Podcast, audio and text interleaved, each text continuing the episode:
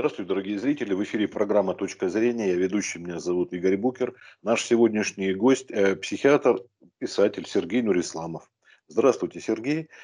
А, Здравствуйте. Тема, конечно, а, острая, тема а, печальная, потому что вот последнее сообщение больше 40 пострадавших в Перми, мы знаем этот случай, а, это уже не первый, и вот в связи с этим возникает, вот, например, появилось недавно заявление Екатерины Мизулиной-младшей, это Екатерина, дочка Елены здесь, Мизулина, общественного деятеля, вот я процитирую просто, если мы на государственном уровне не прекратим пропаганду деструктива во всех медиа, пропаганду наркотиков, насилия, проституции через различных так называемых лидеров общественного мнения, всяких с маленькой буквы, Моргенштернов и им подобных, то такая ситуация будет повторяться в будущем. Это Э, заявление было раскритиковано Ксенией Собчак и подобными. А, но вот вообще, как вы думаете, э, вот это действительно влияет, пока мы не знаем, да, действительно, что стоит за этим? Потому что тут сегодня был, кстати, еще один жуткий случай. На северо-востоке Москвы 16-летний подросток зарезал своих родителей, отца и мать. Вот э, как это вообще связывается с таким общим? Я имею в виду, можно даже оттолкнуться от сказал, Да, спасибо, Игорь. Да. Я бы сказал, что это связывается с психиатрией и с э, одним первым корнем э, в названии моей профессии, то есть с психией, душой, потому что атрия – это терапия, а, значит, э, и ведение психики. Так вот, что касается психиатрии, случай, когда уже взрослый подросток лет 21 убил всех, обоих своих родителей и бабушку, у меня тоже был. То есть я его просто видел и знал, а потом он уехал в моей практике уехал уже в там, столбовую, по-моему, психиатрическую больницу загородную, которая занимается э, принудительным лечением, которое уже оформляется таким пациентом по суду. Значит, здесь э, очень много э, вопросов и нюансов, э, которые связаны с э, целым рядом э, трудностей современной России. Первый вопрос. Э, то, что мы в свое время а, только в двух странах мира есть отделенная наркология. Вот вы меня спрашивали, как кто я, психиатр или нарколог. Я психиатр. Я считаю, наркологию нельзя выделять из недр психиатрии. А наркологи или токсикологи должны быть, ну, те, кто занимается именно психиатрическими проблемами зависимости, они должны быть психиатрами. Наркологию мы обязаны вернуть внутрь. И тогда мы бы таких подростков рассматривали не только как зависимых, иногда есть, там бывают и зависимости от разных стимуляторов и психоделиков, но рассматривали все-таки изначально как психиатрических больных. И, в принципе, психиатрической патологии употребления многих психоактивных веществ также заканчивается. В российской современной действительности э, нет профессионалов, которые бы обладали, мы начали разделять всех профессионалов, предположим, вот педагог, а вот вам в школу психолог. Вот психолог поговорит с родителями, с, э, пациент, фу, с пациентом со студентом, со школьником, со, я уже как бы заговорился, у меня все пациенты в моей профессии. То есть, соответственно, э, поговорит с учеником психолог, а педагог только лишь занимается формальными задачами, э, сдачи ЕГЭ, ОГЭ и всего остального прочего, его интересует только интеллектуальная часть. Ребята, нельзя разделять. Педагогика в России – это Макаренковская школа, то есть это школа, когда мы Э, работаем и с душой, и с интеллектом, и со всем остальным, и мы как бы реабилитируем э, ребенка, если у него есть проблемы. Мы его встраиваем в коллективы. Педагоги это прекратили делать. Ребята, вот у нас есть проблема участковой милиции. Участковые милиционеры в 90-х занимались чем? Э, ну, так, э, в, кав в кавычках, возможно, как я слышал, некоторые из них крышевали бордели, Э, заметьте, я фразы э, специально сейчас вставил, чтобы ничего не приписать уже в современной России. Это было в 90-х. Крышевалили, э, занимались там какими-нибудь приезжими гостями, гастарбайтерами, еще кем-то. Осталось ли эти, остались ли эти перегибы на местах, даже если вы их вычистили и сделали из этой службы формальную и достаточно чистую, а занимается ли система участковых милиционеров сейчас анализом социально неблагополучных семей, э, нужно ли как бы детей там спасать или не нужно, чем занимаются социальные службы на местах, чем занимается служба опеки, э, везде ли нужны психологи или нам нужно в этих службах научить участковых милиционеров, педагогов, социальщиков заниматься психологическим портретом тех людей, с которыми они связаны.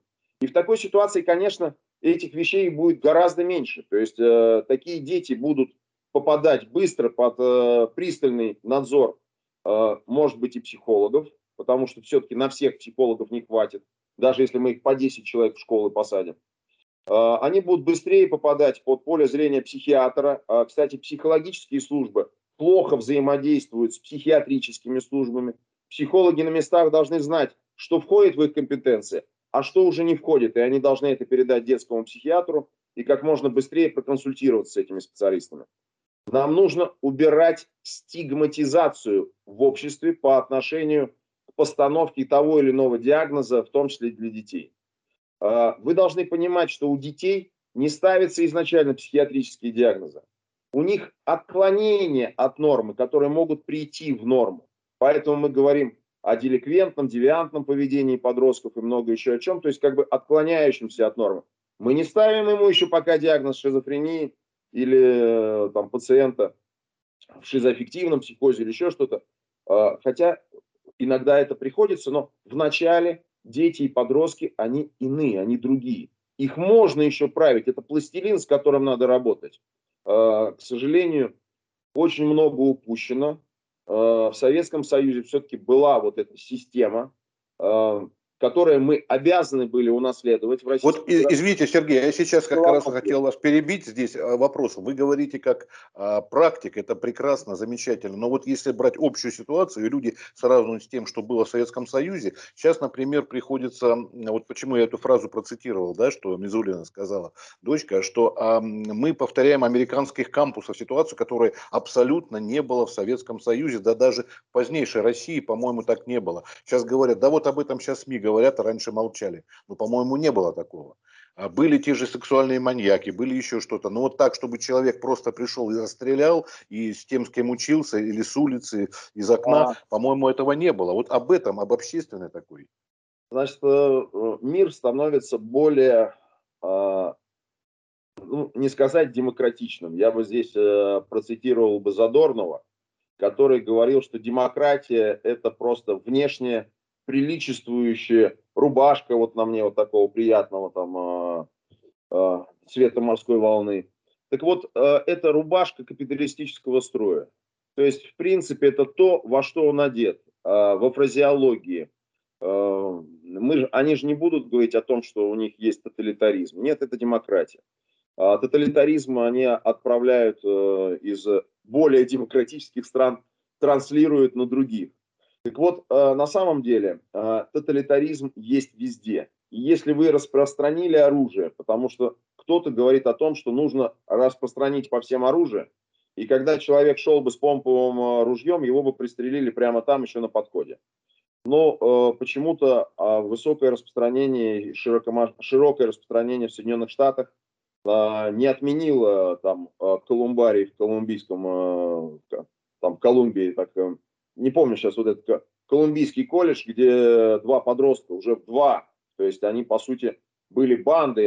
А, и есть очень хороший в этом отношении фильм а, Майкла Мура а, «Боулинг для Колумбины», который задается вопросом, если уж мы говорим о том, что такое, если Моргенштейн, мы не будем сейчас спрашивать, как его зовут точно, я сейчас не вспомню имя мальчика, но если Моргенштейн это не человек, а формация, формат, то есть это определенный э, объект, который создал вот такой вот капиталистический развивающийся мир для того, чтобы на этого Моргенштейна подростки смотрели и занимались покупками. Что такое Моргенштейн? Это воронка продаж.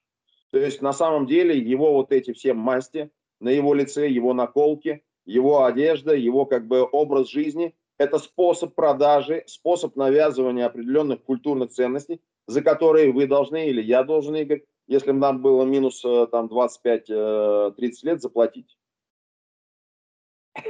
Я понимаю, но дело в том, что вот а, я писал не так давно статью, э, есть э, на это свидетельство о том, что вот а, принимал его а, хасидский наш раввин, самый знаменитый да, в России, Алишер Валеев, его фамилия этого, Моргенштерна. Хабат Любавич, есть такая ультранационалистическая иудейская секта, которая очень по всему миру распространена, и вот они через банки, через наши российские в том числе банки, это, в общем-то, наша пятая колонна, она это... Кстати, у того же Моргенштерна брал интервью, э, интервью абсолютно развязано, Гордон, украинский журналист, который берет интервью тех, кто, в общем-то, против, так скажем, России, условно. Моргенштерн, э, может быть, это не говорит, но три шестерки, э, зубы, мат сплошной. А понимаете, нас разрушить с Украиной что сейчас может? У нас нет уже общей идеологии, у нас только православие осталось. Ну, что э, на это ответить? Идеологии у нас нет, у нас есть э, э, родственные языки. Э, когда я остаюсь наедине, у меня в моей фамилии, хоть фамилия Нурисламов, есть еще фамилия Тиганов, болгарская, есть фамилия Власов, белорусская, Хомяков, русская, Шульга, украинская. Поэтому вот э, кто я, кто мы. Поэтому оставаясь иногда наедине с собой, я иногда там пою э, те или иные песни. Ну, на татарском не пою, а вот на э, украинском, предположим, «Переведи меня через Майдан». То есть вот э, реально, господа, переведите меня через этот Майдан, да, э, пере... потому что там где-то вдалеке даже пчелы в лугах, да, стогнут, то есть они жужжат, они там летают, там красота, а мы находимся на вот этом людском огромном сборище, в котором сейчас люди с патронташами выходят, стреляют друг в друга, мы находимся внутри э, очень жестоких социальных игр. А, иногда хочется из этих социальных игр, из этой толпы, а, из этого Майдана вылезти, но а, за Майдану, как заканчиваются слова этой песни, поле не было, и, в общем-то, Майдан везде продолжался. То есть мы все равно оказываемся внутри человеческой души. И вот эта вот э, война извечная, она извечная война между добром и злом. И поле битвы человеческие, души человеческие. Поэтому если мы говорим о том, кто, кто такие психиатры, они очень близки религии. Мы как раз... Э, Сергей, я вот вспомнил, вы поете песню про Майдан, а вот в таком замечательном фильме о войне, где речь идет о войне, в бой идут одни старики, там ничья комисячно прозвучала, никакого Майдана. Это военный фильм о войне посвященный. Ну, да, то есть э, там э, было... Э, дело в том, что о войне, посвященных фильмах, было много лирики. А когда мы вроде бы как говорим о лирических вопросах, лирические отступления, как отступления, как воспитание детей, мы теперь в вопросах воспитания детей говорим о войне, которую развязывают подростки с самими собой и себе подобными опять же, разговаривая с корреспондентами, которые говорили, он же написал манифест, он написал воззвание о том, что он хочет всех уничтожить. Да, он хочет уничтожить. И вполне возможно, э, вот этот, э, значит, многоликого пацана с как бы названием Моргенштейн, он тоже хотел бы уничтожить. Но он не может его найти, вот этого пацана, который матерится и все остальное прочее. Потому что парень-то, который стрелял, был достаточно высокоразвит, у него все э, спокойно было с интеллектом. Но что-то было не то внутри его души, а это закладывается раньше, чем интеллект. Но когда это возникает в армии, помните, сослуживцы, там э, неуставные отношения, дедовщина. Кстати, про этот случай тоже говорят, что он в армию стремился, видимо, заполучить да, оружие. Запретили, сказали, что Шамсудинов это, это не то. Почему не то? Просто у Шамсудинова уже было оружие в руках. А этому парню нужно было еще за оружием идти. Его надо было еще собирать, то есть вынашивать мысль. То есть получается, это то же самое. Так вот, возвращаясь к этой очень неловкой мысли, да, это сейчас не в плане того, что мы э, говорим, как, вот, как сейчас сказала Мизулина, что э, э, с экранов э, пропаганда наркотиков и так далее. Мы можем полностью, даже в словах Мизулиной есть пропаганда. Она слово наркотик э, сказала. И когда мы говорим запретить пропаганду, э, на это э, мать, мать Тереза, когда к ней пришли и сказали, идемте протестовать против войны, она сказала нет. Если вы меня придете пригласить э, радоваться миру и на демонстрацию во благо мира, да, я пойду. А против войны нет, потому что она абсолютно права. В этом огромный сакральный смысл. Когда мы называем слово «война» и говорим «против», мы ее уже чествуем. Когда мы говорим против наркотика, мы их уже чествуем. Поэтому почему бы в этой связи не вспомнить про материнство, про детство, про радость, любовь и все остальное прочее. Но нас... Ой, не, не могу, извините, Сергей, согласиться. Вот есть такая пьеса известного философа и писателя Жан-Поль Сартра «О дьявол и Господь Бог», о великой крестьянской революции в Германии. Вот там эта тема экзистенциально очень сильно поставлена. Дьявол и Господь Бог, знаменитая, знаменитого я, философа. Я, я понимаю, о чем вы говорите. Это очень давняя, глубочайшая мысль, которая разделяет иудаизм, кстати, и православие. А, в письмах Феофана Затворника, мне когда-то попался сборник его писем, одному из э, отцов церкви, э, батюшки, он пишет э, о том, что нельзя входить в искушение и объединять зло и добро вместе. Нельзя объединять, надо разделить, потому что ты в такой ситуации не понимаешь, с чем бороться.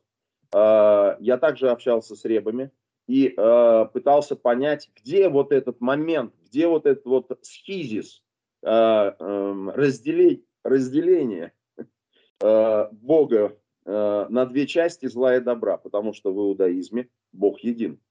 Э, так вот, вопрос в том, какой подход выиграет. Работа, когда внутри тебя добро и зло вместе, и добро перевешивает доброта, радость, все остальное. Или когда они разделены на две чаши весов, и ты, взвешивая, тоже это делаешь.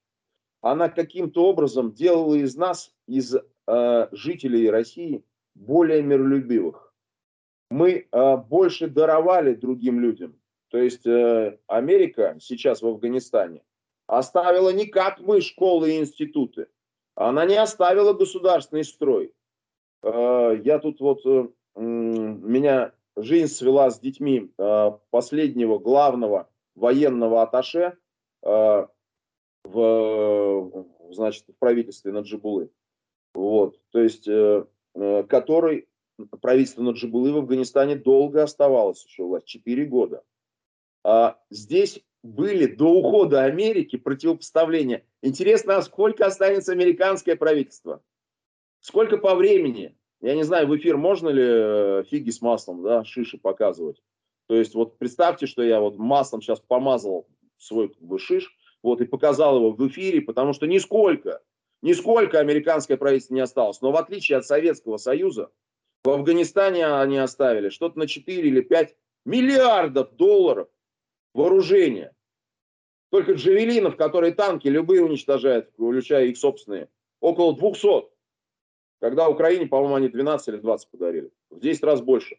Они оставили не дружественному Афганистану, а э, ИГИЛу вместе с э, всеми прочими то есть поэтому, господа, а, на, если сравнивать наши системы, а, я сейчас не сравниваю систему Советского Союза, капитализма, социализма или еще что-нибудь.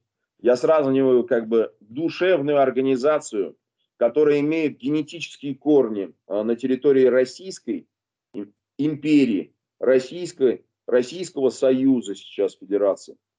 И вокруг нас все русскознающее еще государство союзное.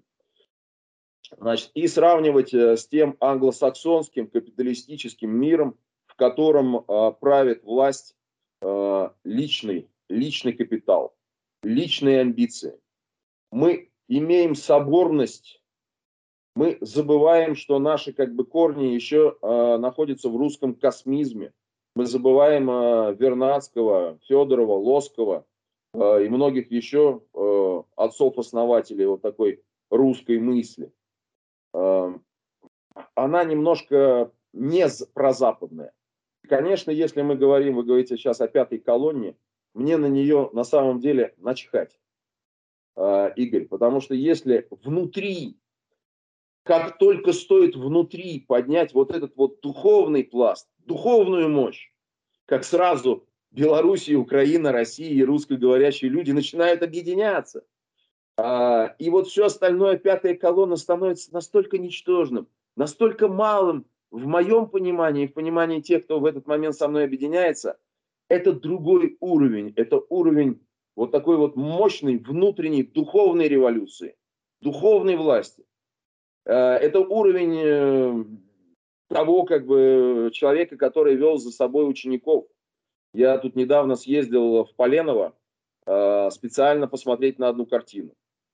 Я на нее смотрю между экскурсиями. Сейчас, э, через 15 э, лет, когда я встретился с этой картиной «Иисус Христос и грешница», э, рисованной углем, наконец там стоят стульчики. Раньше там было просто, надо было табуреточку или пенечек с собой брать, но там сейчас стульчики. И вот между экскурсиями можно сесть на стульчик и вот в этот момент проникнуться. То есть э, Аполленов э, рисовал всех. Он рисовал евреев для того, чтобы эта картина. Итальянцев он очень долго рисовал. Он э, ездил там по Востоку. Он собирал этих персонажей. Рисовал э, своего друга. Сейчас вылетело его, кого он рисовал. Ну, потом вспомню, скажу. То есть вот, вот эта вот рисованность истории, которая, в которую, иначе бы ему 10 тысяч золотом уже за такую же картину в масле – император бы не э, подарил. Потому что купить за 10 тысяч золотом э, это подарить огромный, колоссальный подарок. Важно было бы знать детям, где бы они находились.